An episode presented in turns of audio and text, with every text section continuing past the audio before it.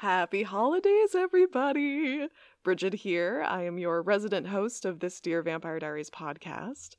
Uh, those of you who've been following us for the last two years know that around Christmas, I release a very cringy version of a Christmas song that uh, I replace with uh, the Vampire Diaries related lyrics. And this year, I have a poem for you to close out 2023 uh, and our recap of season two. Uh, see if you can guess where this is from. 'Twas the night before the sacrifice, and all through Mystic Falls not a creature was stirring, not even the originals. The witch Greta kept the moonstone quite well hid, in the hopes that Niklaus soon would be a hybrid. Both Salvatores were nestled all snug in their beds, while visions of Elena danced in their heads. Klaus back in his body, still in Alaric's flat, had Katherine on a short leash. How about that?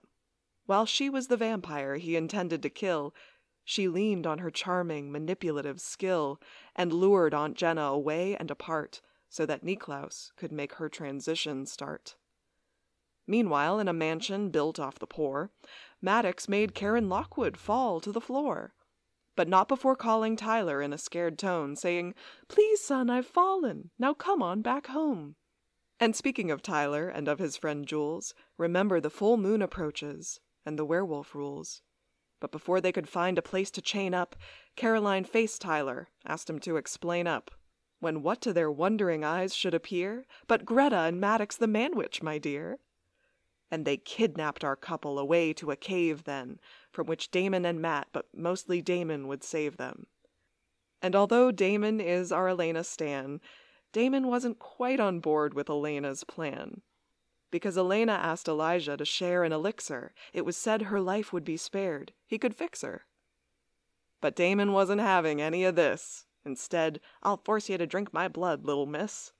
With regret in his heart for all this damn vamping, Stefan said, I know, Elena. I'll just take you camping. And as our couple went up to the waterfall, she said, I'm feeling fine, feeling nothing at all. But Stefan, the best boyfriend, well, he knew better. She could express her hard feelings. He would let her. And so she lamented becoming living dead. Now I know I'll never have kids, she said. And since through your kindness, my honesty you inspire, I'll just say it. I never wanted to be a vampire.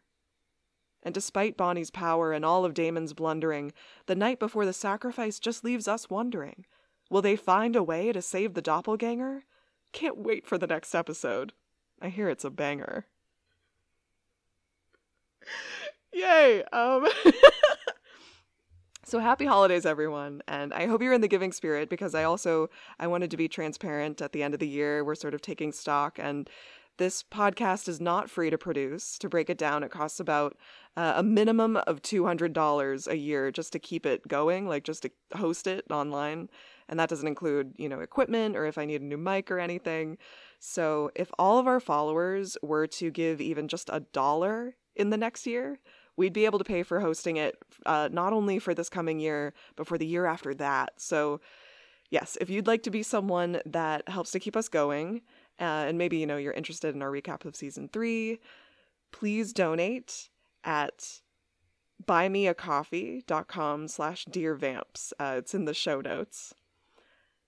And you can write to us at dearvampdiaries at gmail.com or follow us on social media at Dear Vamp Diaries. All right, thank you for your generosity, everyone. My best wishes to you and yours, and I hope that you have a lovely end of the year and you will hear me in the new year.